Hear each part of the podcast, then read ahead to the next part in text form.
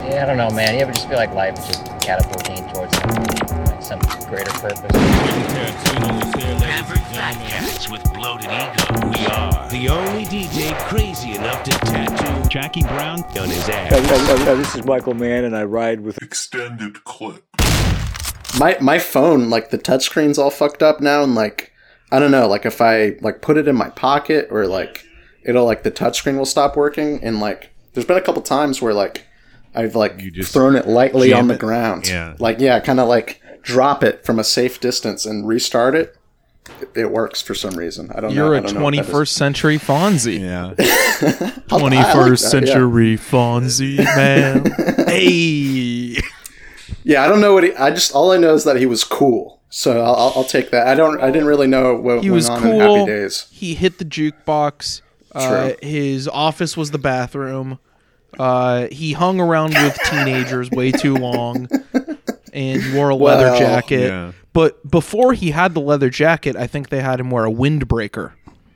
Okay, I got a windbreaker. Nice. Um, and he's friends with Ron Howard. You know, isn't Ron Howard in that show? I don't Yeah, know. but I think he might tell him to sit on it. oh, well, even better. I don't even like Ron Howard. I would tell Ron Howard to sit on it. I didn't even think of the implications of sit on it. What he is asking me to sit on until now. Wow, that's pretty. It's pretty, blue. Pretty gay, if you ask me. oh no, he's always telling Potsy to sit. Is he pointing at his lap when he's like, "Sit on it," and then he gives a little air hump? Is that Also- something Fonzie does? The Happy Days heads might be fuming because I'm not even sure it's Fonzie who says sit on it. It might be Ron Howard's character who says sit on it. I thought they said "up your nose with a rubber hose" in that show. I thought that was. Happy Days sucks. Like it's it's basically like Cheers if it was G rated. It's Mickey Mouse Cheers kind of. And I know it's before and Cheers was probably influenced by Happy Days, but Happy Days is totally like lit Cheers, you know. Yeah, I, I've, I've never had the urge to be like, let me check out. I'm gonna go through all of Happy Days. I bet there's something there. You know. I, I watched some episodes as a kid during the same era that I watched some episodes of like Beverly Hillbillies and like all those really old shows, just like with my grandparents when they picked me up from school sometimes. And yeah, they were always so boring. I, and like as a kid too, you know, there's certain things that I thought was boring as a kid that, you know, when I grew up, I realized is great, but I do not see myself going back to Happy Days anytime soon. I see, I see the trailer on it. The trailer is before the menus on my Frasier DVD box set. so half the time when I put in Frasier, it'll start with a Happy Days commercial. Uh, sometimes it's also a Charmed commercial. That was a big CBS DVD at the time. But those Happy Days trailers do not make me want to revisit the show whatsoever. No. What were you gonna say, JT? Uh, I don't know. It's something tangentially related Yeah. to old sitcoms. I don't know. It's Just they suck. Fuck them. I Well, think about the legacy of Happy Days. Everyone says jump the shark. That sucks. I hate that. And it gets used wrong all the time anyway. Uh, and then Ron Howard, it gave him the right, you know? Who gave you the right? Well, I mean, well, technically, Happy Days did. If you have a gripe, go back to Andy, Andy Griffith. He's, a, he's the True. little boy there. Yeah. true, true. Fucking Andy. I have so many gripes, man. I got so many. I trust me.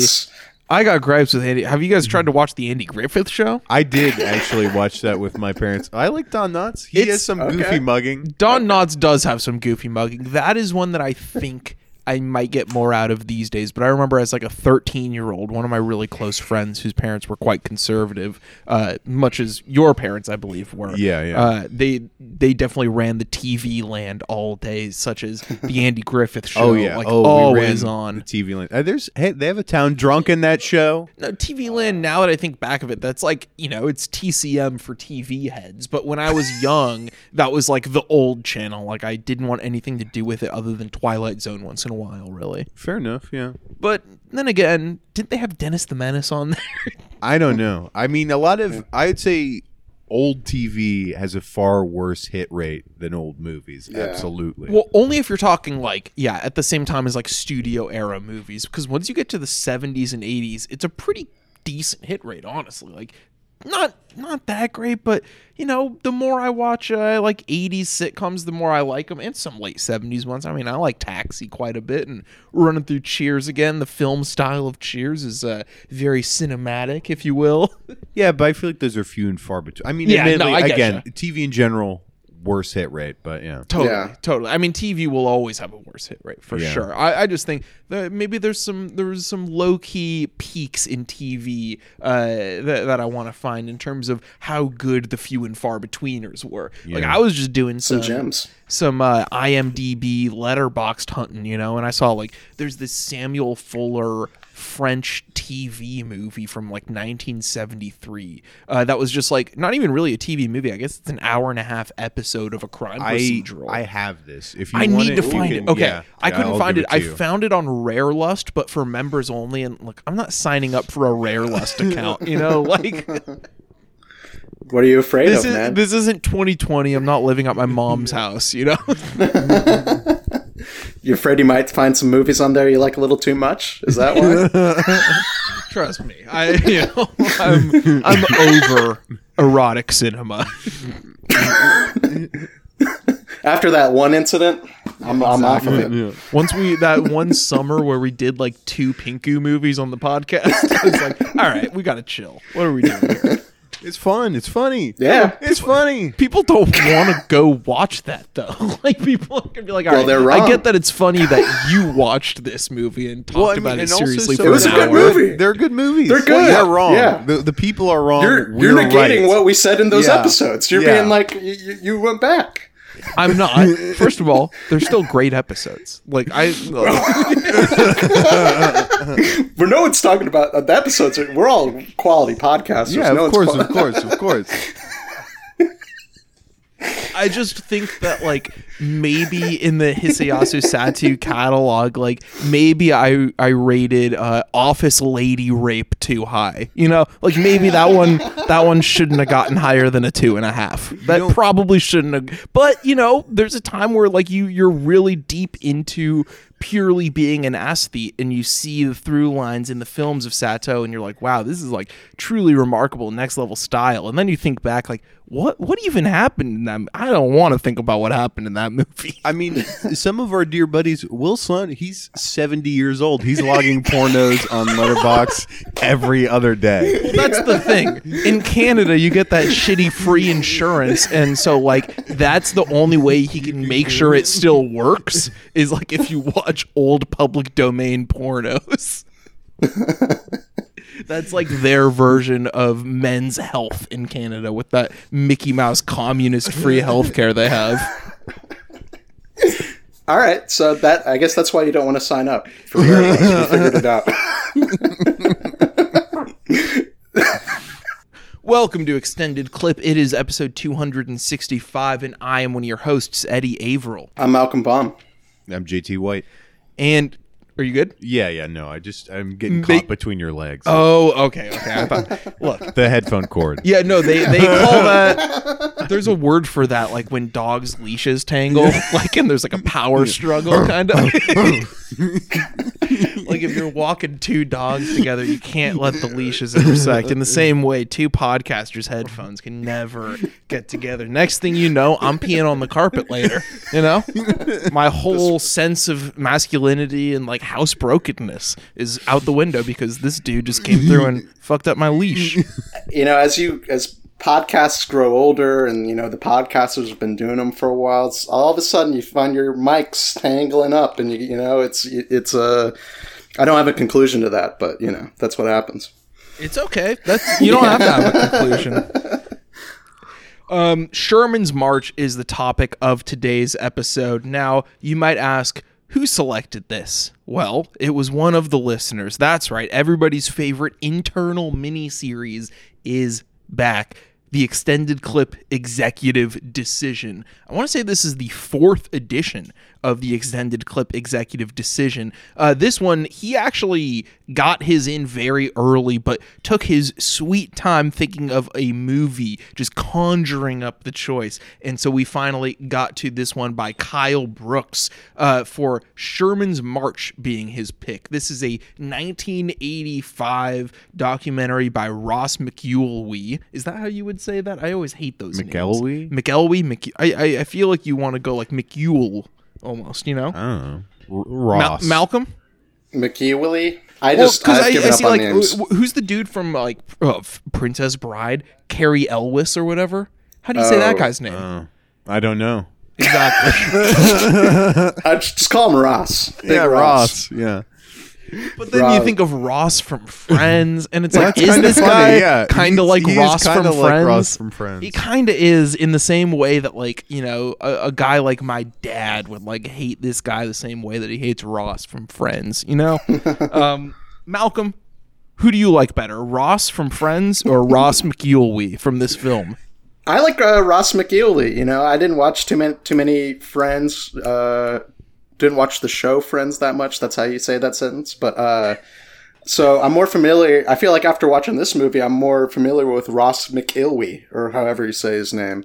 And uh, I didn't know what this movie was about going in. I I knew there was you know the Sherman's March aspect, obviously, of the historical event of uh you know, but I, I, I was just kind of surprised that, you know, this movie is a very, uh, personal documentary shot POV style, um, by McGilwee. And, uh, I don't know. I think it's a really fun movie that's just, uh, kind of entertaining as, you know, it's kind of like some, like, uh, you know, some filmmakers we've covered before with like Caveh Zahedi, of course, kind of like this, uh, um, Diary self- type. Yeah. diary self-inserting type documentary but it you know instead of uh you know obviously you think of michael moore when you think of self-insert or whatever but instead of getting to some sort of um you know well that's i mean that's that's what's great about the movie is like you know you kind of do come to conclusions about sherman through ross's pov but obviously it's more about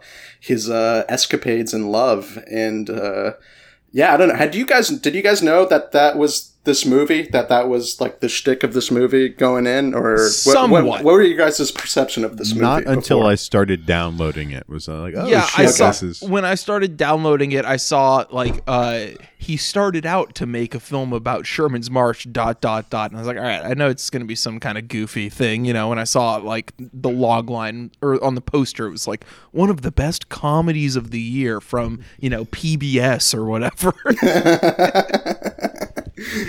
Hell Uh, yeah. But yeah, no, I like this. I uh, one review said it was he was a Tar Heel Woody Allen, which I was like, all right, that's just you're looking for a way to call a Southerner to like having a Jewish sense of humor. Like he's he's literally nothing like Woody Allen in this movie. the, the filmmaking style couldn't be further separate. Like it's not like Zelig or any of the other kind of Zelig or Husbands or Wi- Husbands and Wives, the other Oh, yeah. uh, semi-doc Woody Allen movies. You know, uh, I, I think the the sense of humor is definitely closer to something like Caveh Zahedi or John Wilson or any of the uh, very recent digital online filmmakers or content makers or whatever you want to call them who have done this personal documentary point of view style.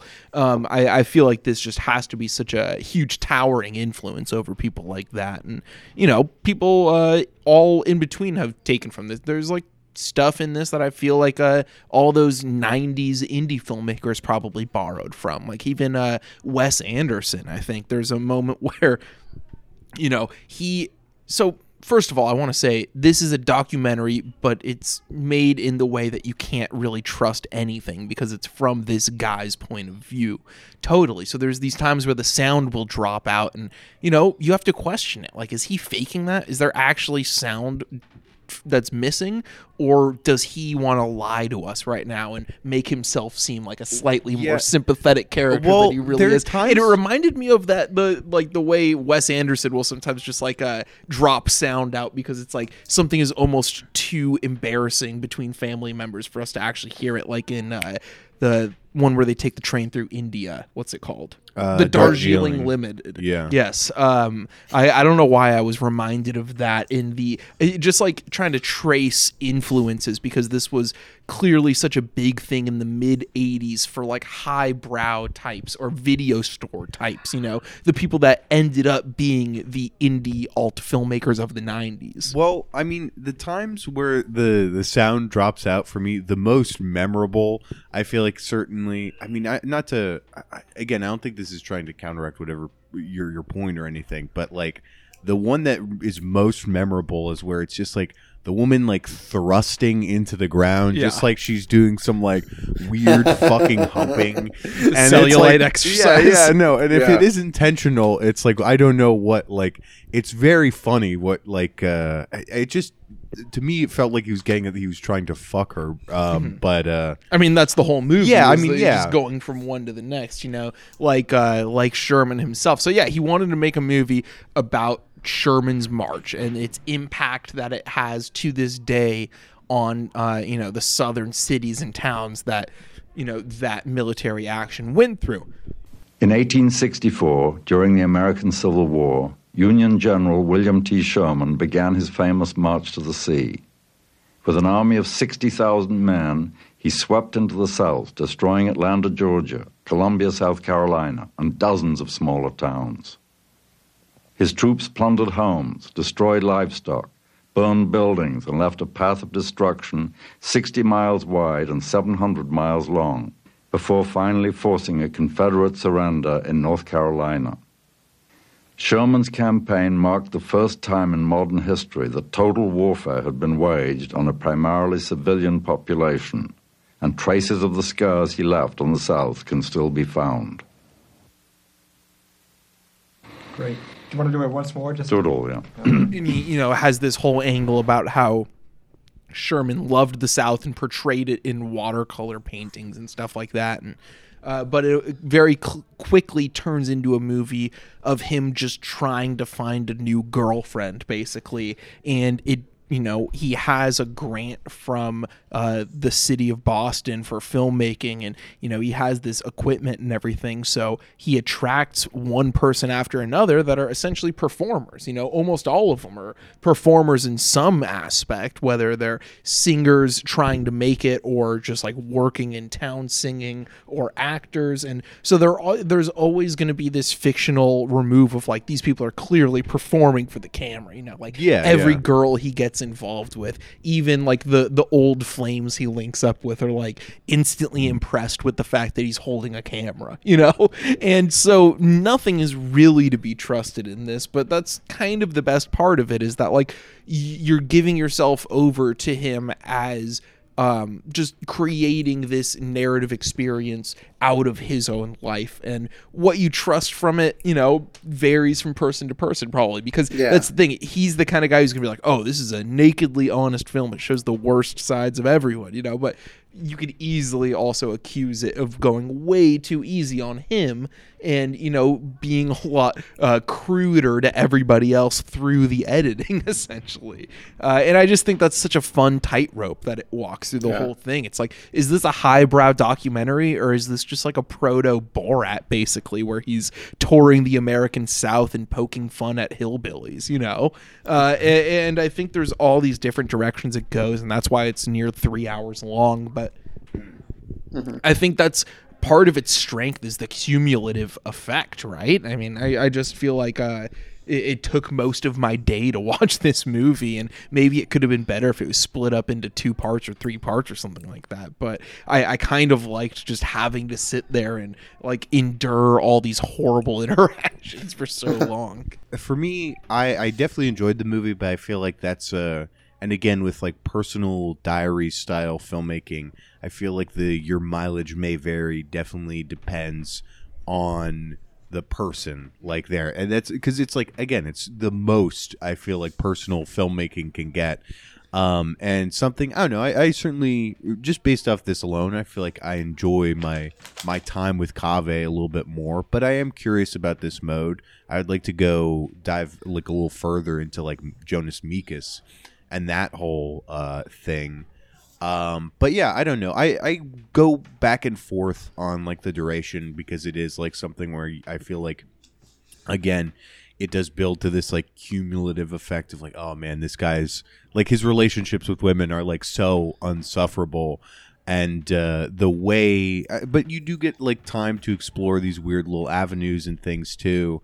And like the one older woman that he meets, of the woman Yeah. that he's like seeing who like screams at him about being like you're not passionate you're not like do like telling like tr- Yeah. telling him tips to uh, improve his game things like that are uh like fun and i feel like it makes uh like it's an interesting like respite that he puts in there where it's just like oh finally someone is like telling him like uh telling him these things about But not being she's as- also insane. yeah no certainly yeah yeah she's she's crazy She's telling him that you need to just like get down on one knee and like be a movie actor basically to a girl Yeah. you just Yeah, met. but Yeah, he no, that obviously advice- needs a little but bit he's more. of obviously that. like a Yeah. pussy. no, like- there's something Yeah. in between that he needs for sure. No, I, I I think to me, like for this movie, I feel like the tone is one of the strengths because there's elements of like, oh, I guess is this real or is he like manufacturing this event or whatever? But like to me, it's just like you know, it's it's interesting just through a raw look at his life, not raw, but like his own somewhat curated perspective of his life through this POV camera thing and you know his uh, constant hangups with uh, relationships and kind of uh, I don't know tying that you know s- trying to like somehow tie that around to like Sherman's March and try to relate it and like uh, it, it, it's just uh, I don't know. I feel like obviously there are moments where he's kind of poking fun like when we go down to like the libertarian commune or whatever it's like obviously he's but there are like pockets where he allows people to kind of uh, do their thing and uh, come off interesting and i don't know i think the aspect of like kind of like everyone in his life is kind of more interested in him because he has this camera. It's just kind of funny for you know this guy who you know self-describes himself as like a failure or whatever and like identifies with like sherman for some reason because he's like he's a southerner who never fit into the south or whatever. That's kind of the vibe i get. And uh, i thought it was just interesting enough to go along for the the ride to be honest. And as for him being like insufferable it's i feel like he definitely is to a certain extent but he also he also shuts up enough to where it doesn't matter as much you know what i mean? He lets a lot of people on camera uh, do their thing. Uh, so for the non-American listeners who didn't have to learn about this shit in school, because I do look at the numbers, and most of not, I would say most of you are not American. Yeah, well, Yeah. America's our biggest country, but it's like forty-five percent of the listenership or something like that. Um, so yeah, uh, Sherman's March. It's you know during the Civil War, uh, this Southerner uh, who was fighting for the North for the Union uh, just led this total fire and brimstone campaign, the the first of its kind of just like destroying civil uh, civilian life in any way it could through these southern towns. And yes, we do know that the the Northerners were the good guys here, uh, and the, so the South uh, is the ones who were, of course, fighting for the right to have slaves. And uh, so we all know how that went. Uh, and so he is reenacting this trail in a sense, this almost like nonfiction picaresque uh, format. It reminded me of the Sweet East as another one recently of just a character going along the eastern seaboard and all of these towns that were around at the formation of the country, and this being like a deep south version of it. Not even that deep of the south. Um, but I, I, I found that really interesting, just going from Georgia to the Carolinas in a, a way that resembled that recent film uh, by SP Dub. And so he he's destroying civilian property himself uh, by just like leaving this trail of uh, tears behind him uh, with all these women who he's like interacting with horribly. And it, it all ends up linking back to the woman he started with. And I don't know it's uh it's almost like too much of a perfect thing. But the fact that it's this guy who's so fucked up and messes up all these relationships is what counterbalances the fact that it has this uh, nearly circular uh, narrative, which I really find interesting. Well, it's I mean him and also just aspects of life. You know what I Yeah. mean? Different disagree because I think we're shitting on this guy. I don't hate him that much. I mean, no, no, obviously no. he's I say Yeah, he yeah. messes up these relationships, and obviously he's like, you know, in relationships with people who are performing for the camera, so it's Yeah. never going to be fully sincere. point. That is true. Like you know, this this it's obvious that him holding this camera it does attract people, but it also is a barrier for anything uh, further to happen. You know what I mean? A real relationship. And, and that's definitely you know an interesting because it's like there's a lot of moments in the movie where maybe if uh, old Ross put down his camera you know and you know was uh, kind of like more like the the man that the I think she's a, a former teacher of his towards the end of the movie who's trying to set him up with women. Um, you know, maybe things could have worked out. You know, especially but the realities of life come in. You know, he has to go get an editing job uh, for money, or you know, some of the women he hangs out with. You know, they seem like decent people at first. You know, but then you you know you get a couple drinks in them, and they're talking about like their deep religious beliefs or something like that, and it's like uh, you know, it could kind of be a little strange, and they're obviously not a good match, you know, and so I feel like Ross, you know, he does a good job of highlighting, like, you know, whether it's his fault or just different um, priorities people have, why relationships kind of fall apart, you know, while also kind of thwarting himself by kind of continuing this documentary and kind of, uh, you know, kind of getting into his own, uh, was it solipsism or whatever? Yeah. So, Yeah. uh, yeah, I, I, I- I find that balance uh, kind of interesting. I also really like the style of it. You're kind of not sure where it's going to go for the first 20 minutes stylistically because it starts with this semi like Ken Burns style. It almost seems like it's like a a version of the Ken Burns Civil War doc about that at first, and uh, almost like a, a record scratch. you know, get this get this uh, old timey narrator out of here and get these maps out of here, and then it goes into him in this black and white New York loft in a very artistically shot way, uh, like high contrast black and white and everything. But then it settles into its kind of house format of uh, Ross holding the camera and occasionally also setting it up on a tripod for him to walk in front of uh, to like talk to the camera and stuff like that. But uh, I, I find that interesting how it kind of just takes its time to settle in because he also didn't know what this film was going to be. So I, I it's a good way of showing that it was a work in progress the whole way, and it's like you could see him figuring out the film along the way in a really interesting uh, way with the process and everything. So the first uh, woman he meets at this weird Irish Southerner strongman party. See that? Yeah, that, I was when I saw that, I was like, I didn't know this was going on in the South. I didn't know Yeah. they had like mm-hmm. Scottish heritage parties in the woods. You know, I guess it's not that far fetched, but it's it shows something specific and interesting. Yeah, no, it almost reminded me of Wiseman there, where like there are a lot of scenes where he lets people just do their thing and it plays out for so long it's almost painful. but I love it because it just feels so real. Because if you film someone for long enough, maybe they'll stop performing a little, you know.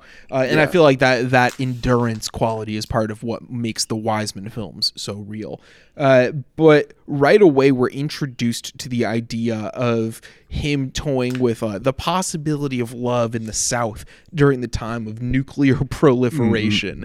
So he's scared of nuclear war because he saw a. Uh, a, a nuclear reactor test in Hawaii when he was a kid. So I guess his parents flew him to Hawaii to watch a nuclear reactor test that they couldn't even see visually, which is like, yeah, this dude grew up in a weird era of Cold War American paranoia, I guess. You know, he, doesn't want this to be a cycle, I guess, of uh, with nuclear war potentially impending and uh, the South already being destroyed in war once. He doesn't want it to be destroyed again, I guess, even though he posits himself as being very politically and idealistically uh, different from the other people in the South. So that's another dynamic that he sets up right away.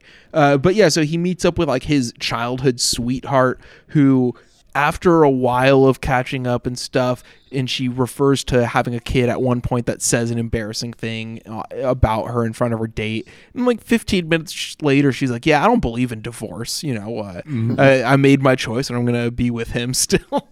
and it's just like the first little shock you get of these people who, you know, conservatism just like by the aesthetic of it is their whole life. So they're gonna be like quote unquote separated and date other people. But they're like you know says in the bible man woman marriage forever you know we're gonna keep doing and uh, that just like oh, keeps popping up throughout the movie in Yeah. little funny ways where there's a potential critique there of him being like very one-sided it's like oh it's this you know former southerner who went to new york and learned how to be a lib and came back and mocked all the people that he grew up with I mean, you know you could say it's yeah, patronizing certain- But I mean, if and I think there's a level of self critique Yeah. involved there. I do.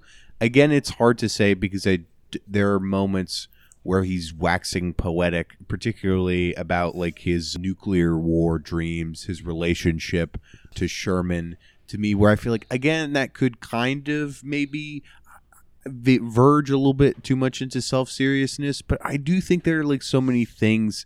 Like, can't believe this hasn't come up yet, but like when he follows Burt Reynolds, uh, like to Yeah. try and get like uh get another interesting angle into the movie. There are like funny things like that that I feel like don't like uh paint him in a positive light or just like it's stupid. It's like him trying to like i don't know b- build some more excitement in the movie and things like that that undercut like a potential like self-seriousness or like that he is just making this film set in the south solely from a point of view of like mockery i mean even though I, I, there's a nice push and pull there that i feel like Yeah. makes a compelling tension I mean, this movie is one sided. It is. It's his side. You know what I mean? It's his Yeah. perspective on things, and i think you that's know, its eh, strength honestly it wouldn't be fun if he tried to both sides uh, yeah No, totally. I mean, this this movie is a raw.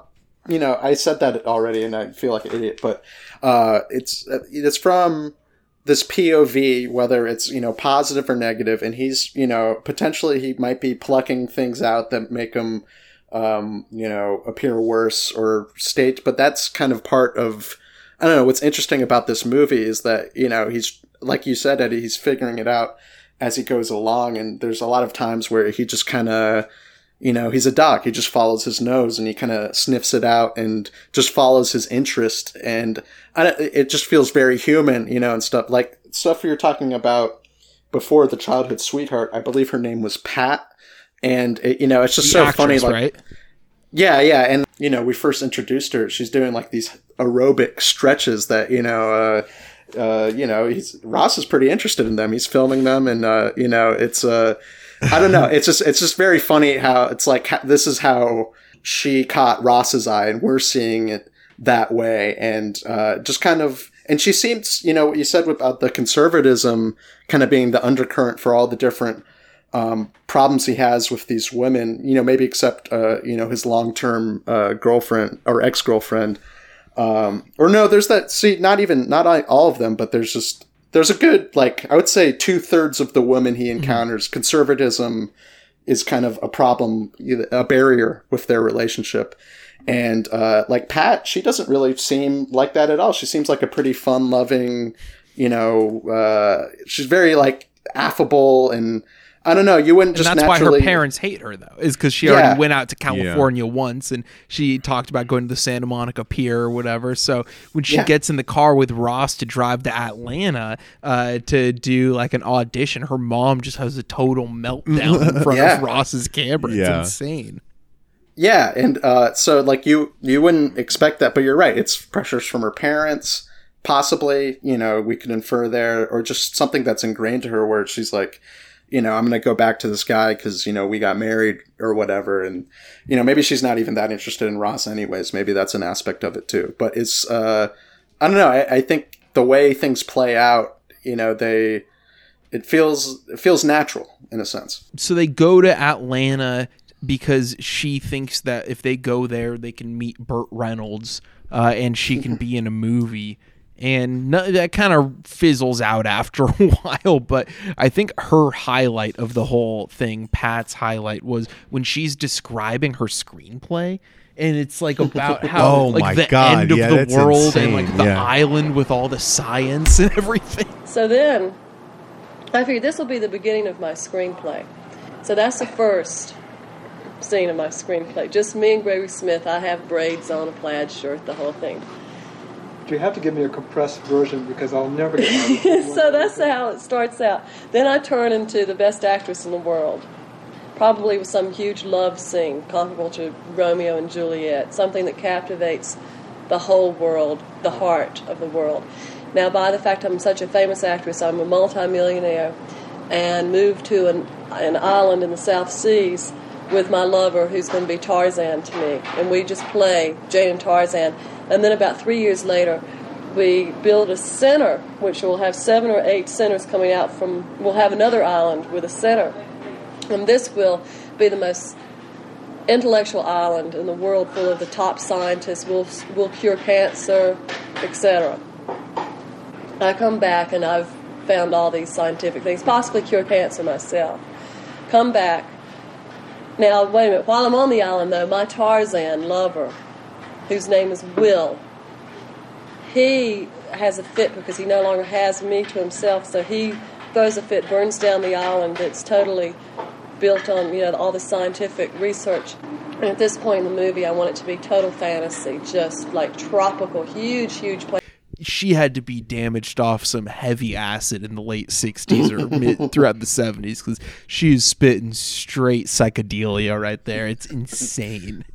Uh, the next girl he meets up with, I love that each one also has the dynamic of like zagging from one direction to the next, even if there's undercurrents there. He's like, okay, now I'm gonna start hanging out with this mom who even has like a teen daughter, basically. Yeah. uh, and that's just like a weird relationship the whole time. I don't know. It's uh, they they meet up with those like preacher dudes when they're eating at the food court mall and the Easter bunny's there and they're talking about the devil and the little girl's just like eating and is happy while it's going down. It's but the Easter bunny mascot guy just looks so depressed. Yeah.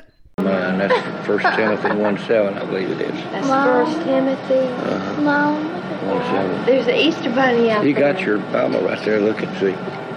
The Antichrist will come into power. He'll he'll have he'll possess the powers of the devil. I, doesn't doesn't Ross's sister set him up with that lady too? I believe. Oh, okay, Uh, yeah. yeah, yeah, yeah. Well, uh, well, it's just something that that scene where Ross's sister describes uh, getting a reverse BBL, where she, like she made her ass smaller or something like that. Yes. Do you guys remember that? That- I don't know. Yes, just yes. just there's a lot of moments like that in this movie where a character just says something that's I don't know. That's a it just obviously.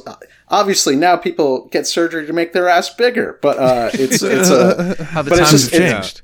it's it's just uh I don't know uh, like maybe the camera's there or just like why she was so open to Ross about that is just it's just interesting and there's a lot of moments like that throughout the movie. That's coming after she does the eye like surgery, right? Yeah, he, he says that she had two operations recently, and that's the one that she's open about. He has to like pry it out of her about the butt thing. But then she talks about like how she could stick a pencil in her butt and it wouldn't fall out, which means her butt was too big and she needed surgery. And it's just like it just show like the way people think about you know their own bodies and aesthetics and everything it just changes so much with time. It's so ridiculous and you know it's cyclical i guess. I don't know. But it's uh it's a pretty crazy scene to consider. I mean it's you know it's specifically women too. And like Mm. like towards the back end where you know this sicko how did this sicko get access into an all uh you know female children's school towards the end but yeah, uh, right. but they're they're like little girls talking about like plastic surgery. I mean, obviously this is still stuff that's not even southern specific. This is stuff that's you know still relevant to the day. But I, I feel like r- the movie's good about sneaking in, not even sneaking in, but allowing these things just to speak for themselves. Um, also, that's like around the time where they go to that kind of libertarian camp, which reminded me a lot of that Mr. Show sketch, where I think it's Oh, uh, yeah. David's like establishing his own country as like his trailer park or whatever, and he's threatening to shoot everyone and everything like that. It, it was very much those kind of vibes. But my favorite part of that, where he's just like, uh, you know, There ain't much to do up here. There's, uh, you got to make your own liquor. You got, uh, women are kind of scarce, wouldn't you say? Pretty ones. Pretty ones. And, uh, but it's the greatest country in the world. It really is. And it makes you appreciate America and what God gave us. world. I love I love when like they're like he's describing you know what he's doing and like you know he's like and I've been growing more conservative like my son's growing more conservative and then Ross just pans the camera and like the sun's just like lurking like an animal or something like that. It's just, like, so weird what's going on there. Yeah, you that know? I dude mean, just I- indoctrinated his son so Yeah. hardcore. He's just like, all right, son, we're gonna live in the swamp now because there's too many communists. yeah, you're never getting pussy ever because because the government's too intrusive and we're making a stand. so insane. Then uh after that he goes to like a costume party where he dresses up in like civil war regalia and gets like fucking trashed in front of his new girlfriend's family like uh, uh, uh, that's maybe Yeah. his lowest point in the movie is when he's just like at this girl's house recording himself and like trying to whisper to talk about William Sherman while he's just like fucking drunk out of his mind.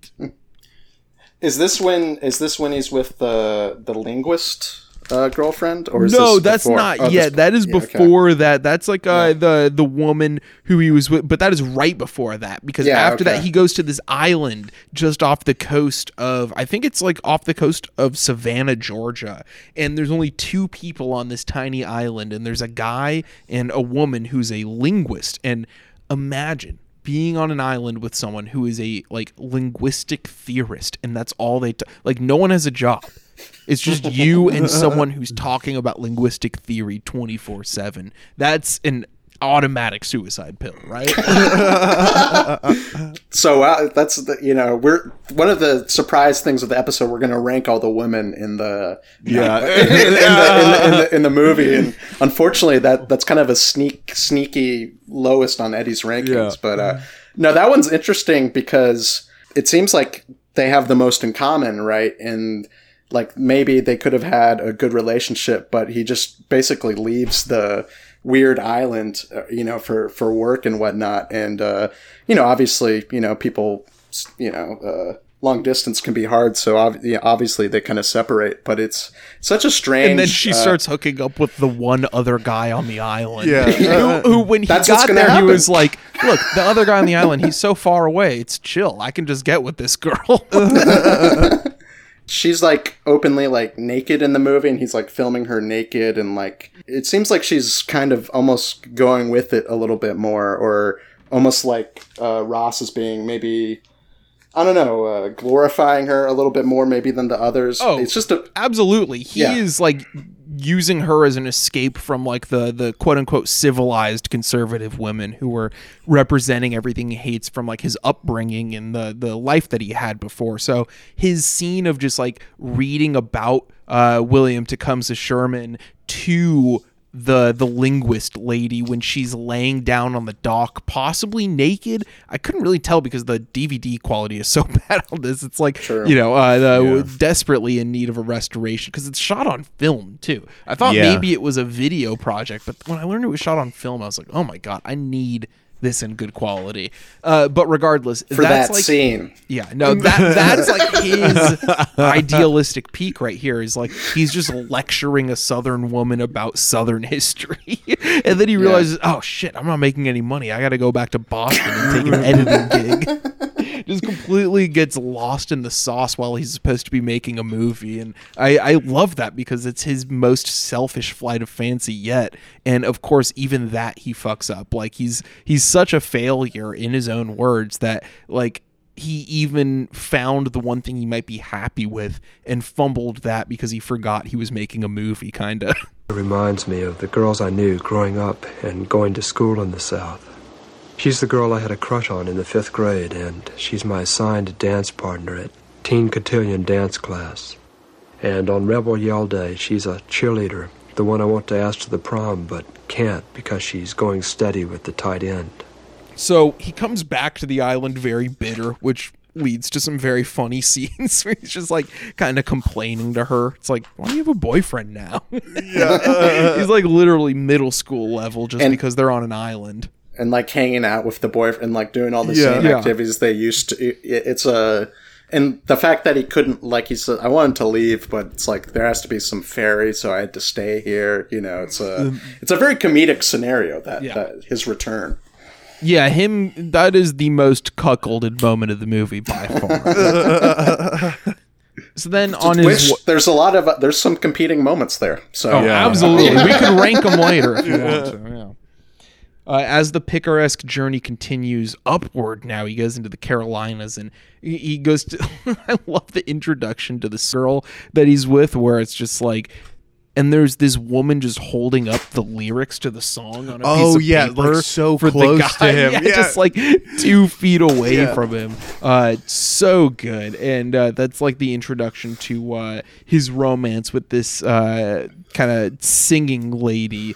Uh, Yeah, that one's strange because it, it it doesn't really. It seems like she's just really game to be like documented. Not it, it doesn't seem like there's much romantic spark between them. You know, he's kind of more uh, pining for her or whatever. But there's it's just interesting to see where this random uh, you know lounge singer lady and she's collaborating with like this family and. I don't know. There's some cool scenes where they're making music and like the kids are looking in through the doorway. It's that's the same lady, right? I, I might be confusing. it gets a little convoluted there in Yeah. the back half with the two singers that he dates. Uh, he also sees Burt Reynolds. He thinks he sees Burt Reynolds as a Holiday Inn, but it's just a guy trying to be a Burt Reynolds stand-in, which is that's amazing. that is like an incredible part of the movie. That is next level right there. Um, but yeah, I, I think we did kind of mix up those two because then there's the uh, the woman who he sees singing at the Charleston Sears, uh, just like in the parking Oh. lot at Sears, where she's singing "Respect" with the band. She's the one who plays Oh. bass and sings. Yeah, Yeah, yeah. Uh, Oh, I, I got those a little too confused at first. Yeah. What's is there a woman in between the linguist and that one? Yeah, that's the one that he meets like at that honky tonk bar where the guy is singing with the lyric sheet in front of him. I Yeah. think. Yeah. God damn. And and Pe- yeah, people say like people these review. It's like, damn, this dude's such a loser. It's like, fuck, he's made more women than me. Fucking, I can't even, I can't even uh, keep count. And yeah, so th- that's where he meets that woman w- who you know teaches uh, at uh, like a school in a black neighborhood, and he's like talking to them in a way that yeah, your immediate instinct might read like liberal condescension a little bit, uh, but it's also like a mix of gener- genuine curiosity too, you know, and the way he approaches that compared to the uh, more up uh, upper class like white old money southern estates that he goes to. Um, so yeah, that woman Dee Dee that he meets up with through the friend Charme Charlene or whatever. Okay, She yeah. sets him up with the the singer Dee Dee who sings for children and in other capacities, I guess. And uh, it's later revealed that she's a Mormon, but she's just this like woman who's very happily volunteering to this older lady to get married and have a kid with Ross like immediately. It's a it's a very strange situation between those three people there. Let and keep up my courage because I'm now look right this. at him. You look right at him for the first time. Hello, Didi. I'm glad to meet you. Glad to meet you too. Charlene has, to say the least, said a lot about you. Oh, and about you. Would you stop? Would you stop? Don't touch that Stop. lens. I can't help but touch it. Turn it off. This is important. This is not art. This is life. Um, but yeah, her reveal of Mormonism and like the quote of like, uh, Mm-hmm. "I want someone to bring the priesthood into the household," scares him off, and that's Yeah. where it reminded me of like, yeah, this is like almost mumblecore Borat, like the the way that it's such like a just crude mockery of conservative Southerners and stuff like that, and it's it's funny though, it, it is Yeah. genuinely funny in that way. Yeah, I guess, I guess it's I it, it to me it never feels that cruel. I mean, maybe like Yeah. the liber like the libertarian guys definitely get the short end of the stick there. You know what I mean? But they are they're acting pretty foolish. They are prac- Yeah. acting pretty wacky. Like I guess I kind of took the film in like just being like what you know whether it's condescending or not. Like this is just what he thinks is good. It's almost like I'm Yeah. stu- like I'm studying Ross. Like Ross Yeah. thinks he's making a movie studying all these uh, you know southerners or southern women dating in the south you know whatever that means. And uh, but like it's just interesting to observe ross and what decisions he makes and you know what how he just decides to shape things. It's it's uh, like whether i agree with him or not or feel like he's i don't know like he's acting in ways that i, I dislike it's it all remains compelling because i, I don't know it, it, even if he is curating a little bit, I feel like there's just a lot of, uh, you know, humanity to this, just with all the different people and all the the random moments. It, it, you know, I feel like he he you know, I'm sure he's picking and choosing. I feel like he picked a lot of the good stuff. Yeah, no, and I mean it. It paints a very vivid picture of like obviously his journey to the South itself. There are so many like I don't know broad things that I feel like you can extrapolate here, and again the overall I like the two sort of looming figures uh, of men in this movie are uh Sherman and then Burt Reynolds. And like you have this like uh the Sherman character that who he obviously identifies as just like a, a loser failure who like no one sort of like who's not able to have a successful military career.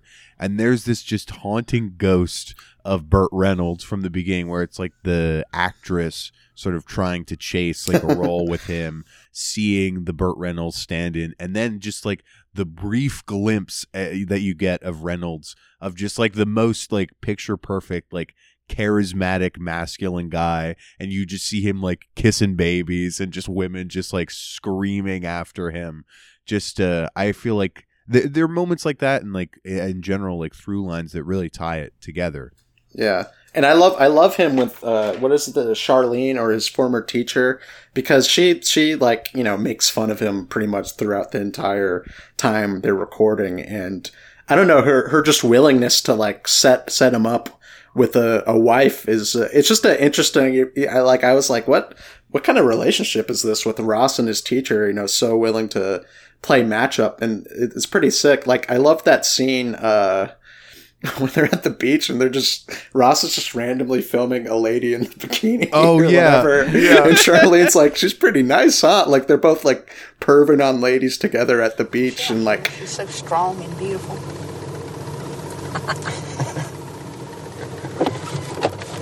Thanks.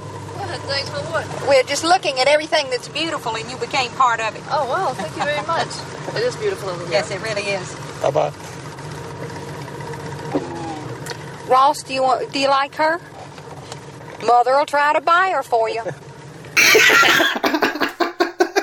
I genuinely thought that was going to be his next escapade too. Like I was like, Same, wow, is, yeah, he- yeah. is that lady really setting him up that hardcore? It's pretty funny. Charlene's Charlene's great. Like I, I love her and she she adds a, a dose of energy to the movie, you know, that I think is needed. Uh, so then he finally gets back to that woman, uh, Karen, who left him in the beginning. Uh, and you know, it's it's funny because the way he introduces her, it's like you're supposed to remember the context from the very beginning because he doesn't make it too obvious. He just describes this woman, and then you realize the description is the exact description of the situation that he uh, presented in the very beginning. And then you see why this woman kind of changed him slightly from the way that he was raised. Probably this is like an outwardly liberal, like activist type woman.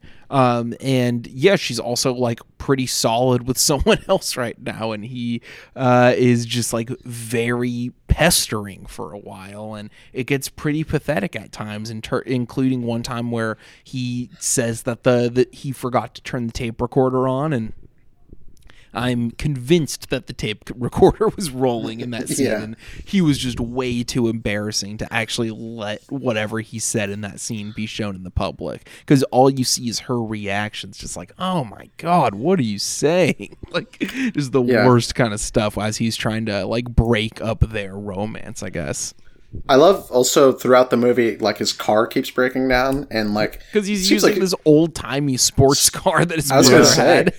This guy's got a fucking Studebaker. Like that, that car looks straight out of the the 1950s, and uh, there's a lot of car scenes, to be honest, which is, I, you know, that's relatable in a sense, I guess. But uh, there's a the one of the most humiliating parts is, you know, with Karen. Uh, you know, he's trying to pursue Karen or like get a solid reason why they broke up, you know, so he's kind of lingering around her. And like he agrees to meet up with the boyfriend, but when they meet up, he runs out of gas and his car like breaks down. So the boyfriend, Karen's current boyfriend, has to come in and like provide him with gas. And like it's just so funny. And like I was just, I was lo- for some reason, uh, Karen's boyfriend's leaky gas can, like how leaky that dude's gas can is, it's just for some reason was cracking me up. There was there's a lot of moments in this movie where I was I was like hyena howling laughing, I, I- and and that was one of them. For a lot of the moments felt more obvious, like I feel like, but for some reason, like I'm like holy shit, there's like no gas staying in that fucking gas can. Like literally every single drop of gas is leaking out of that gas can, and then like he gets some in, you know what I mean? Very shakily too, not very exact, and I don't know, just a very funny scene uh, about a frustrating moment. Uh, so this the film ends as we said with him trying to get some footage with Burt Reynolds to somehow salvage his own masculinity in a sense, which he fails to do and is kicked off the production of whatever Burt Reynolds movie was shooting around there. And then he goes back to Boston and takes another job, and it's back to being alone in the Boston snow for this guy. And uh, it's a pretty hilarious uh, ending where you're kind of forced to compare him to William Tecumseh Sherman and the, the, the fire that they left behind them and uh, what kind of men they are is uh, you know uh, is really funny as kind of self-deprecating humor. He's saying he's the the William Tecumseh Sherman of being bad at relationships, I guess. and uh, yeah, it's it's a very solipsistic, self-deprecating awkward, sometimes crude movie, and I I really love it. I'm I'm gonna go with a a, a strong four bullets on this one. Uh, JT, any final thoughts and a rating on this one? Uh, yeah, I'm going three and a half bullets. I uh, like it a lot. Again, it's one of those things where I feel like uh, uh, duration for me was uh, a strength and a weakness, and definitely I want to uh, I don't know further investigate his filmography because I do think um, I don't know the personal diary movies like this are so interesting and so compelling. Like when I got into Caveh for the first time, it was like I watched like four or five of his movies like immediately right away. And there's something just so fun about someone like just like taking I mean I say taking the camera to himself even though most of the time he's like not on screen but like he's just putting it all out there and I mean in a way that's like self-serving you're crafting the narrative and like it's very much so your perspective. But so much of this uh, puts himself in an unflattering light the people around him and it's just fun and funny and uh, makes something that i feel like again personal journeys like oftentimes can i don't know go in a more navel gazing kind of route.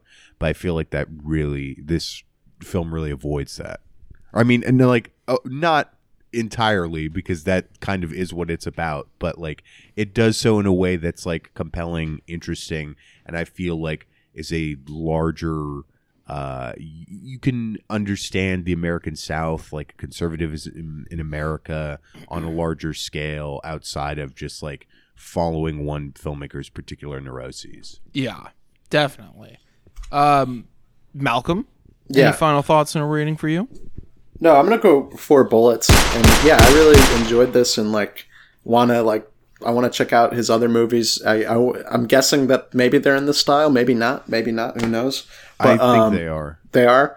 Once you got it, once you got a thing. I mean, he was also you know a self uh, described failure. You know, once you got the ball rolling, you got to keep rolling with it. You can't uh, you know switch up styles there. You got to give people what they want.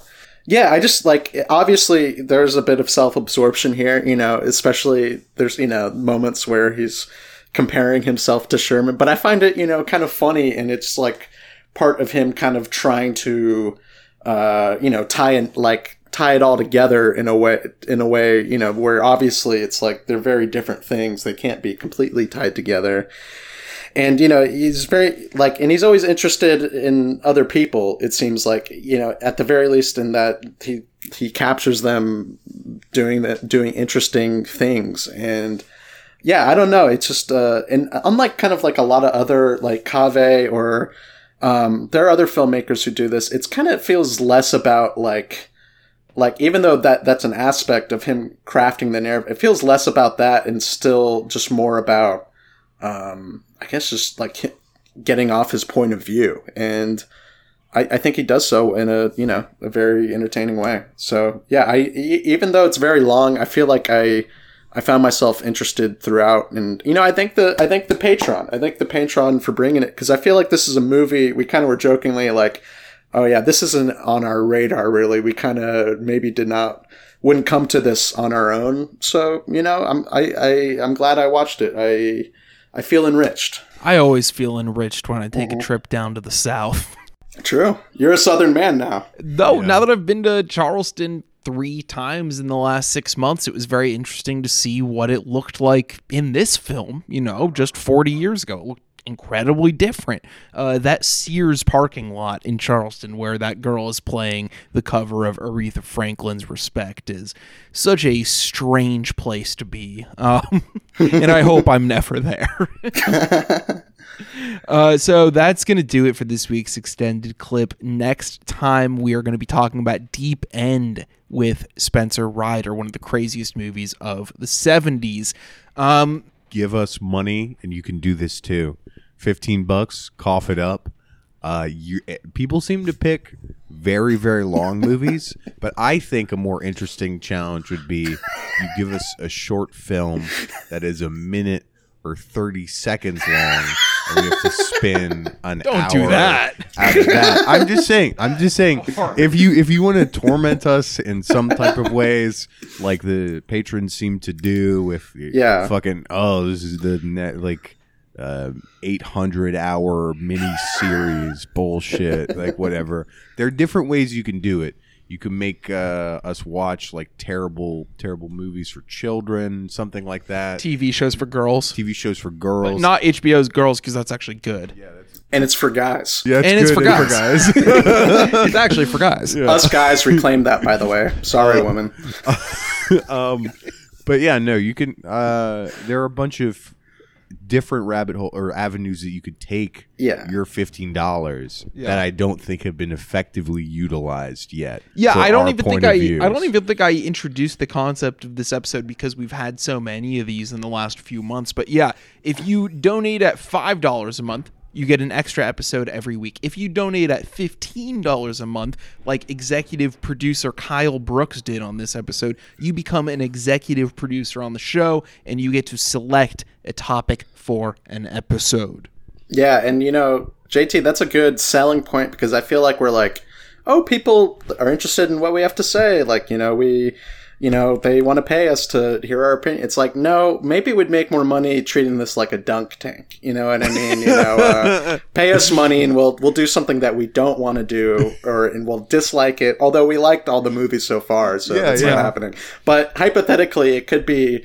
A way to make us unhappy if that's Yeah, it's something gonna be you like, want to do. pay fifteen dollars a month, and then instead of the name of a movie, it's just going to be like "Eat Frozen Broccoli." You know, challenges. We're opening up the fifteen dollar tier to do anything Like- you like. you don't even get to steam the broccoli. Just like put it in room temp water for four minutes, and then you got to eat that ice cold, unseasoned I could- broccoli. dude, I'll- I might do that tonight. I would rather watch The. Mother and the Whore twice. Uh, by the way, The Mother and the Whore is the next uh, executive decision episode, sticking with our long movie uh, style. I've always wanted to see that, but that you guys, you guys are being cheeky. You guys are being cheeky. Yeah, yeah. I do love when the patrons select these ones because they're the ones that I would never select on our own because often we're trying to do multiple episodes at a time and whatnot. But like, or I just, you know, sometimes I think about time too much. You know, you ever think about movies and you're like, what movie am I- am I going to watch today? Well, this movie's two hours. This movie's an hour and a half. And then three hours later, you're like, man, time is so crazy. Am I gonna watch a movie today? that is like I I agree. You know, we like short movies, long move, but it it is like peop- if you just watch a three hour movie without making a decision, that's way shorter than you know juggling all these different movies. So maybe you know that that's a good point, Eddie. A I good just point. love thinking about time, man. That's why you own a watch, right? Well, I don't, but Me neither. So we're in the same boat. G Shocks for Christmas. That's that's that's that's on the wish list. uh, for 11 months from now.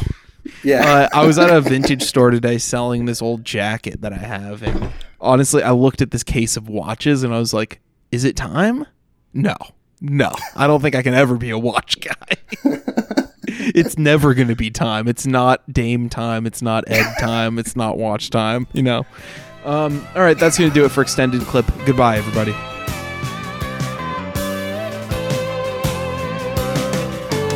I'm going down to the see if I can drink enough. There ain't much to country living, sweat, piss, jizz, and blood.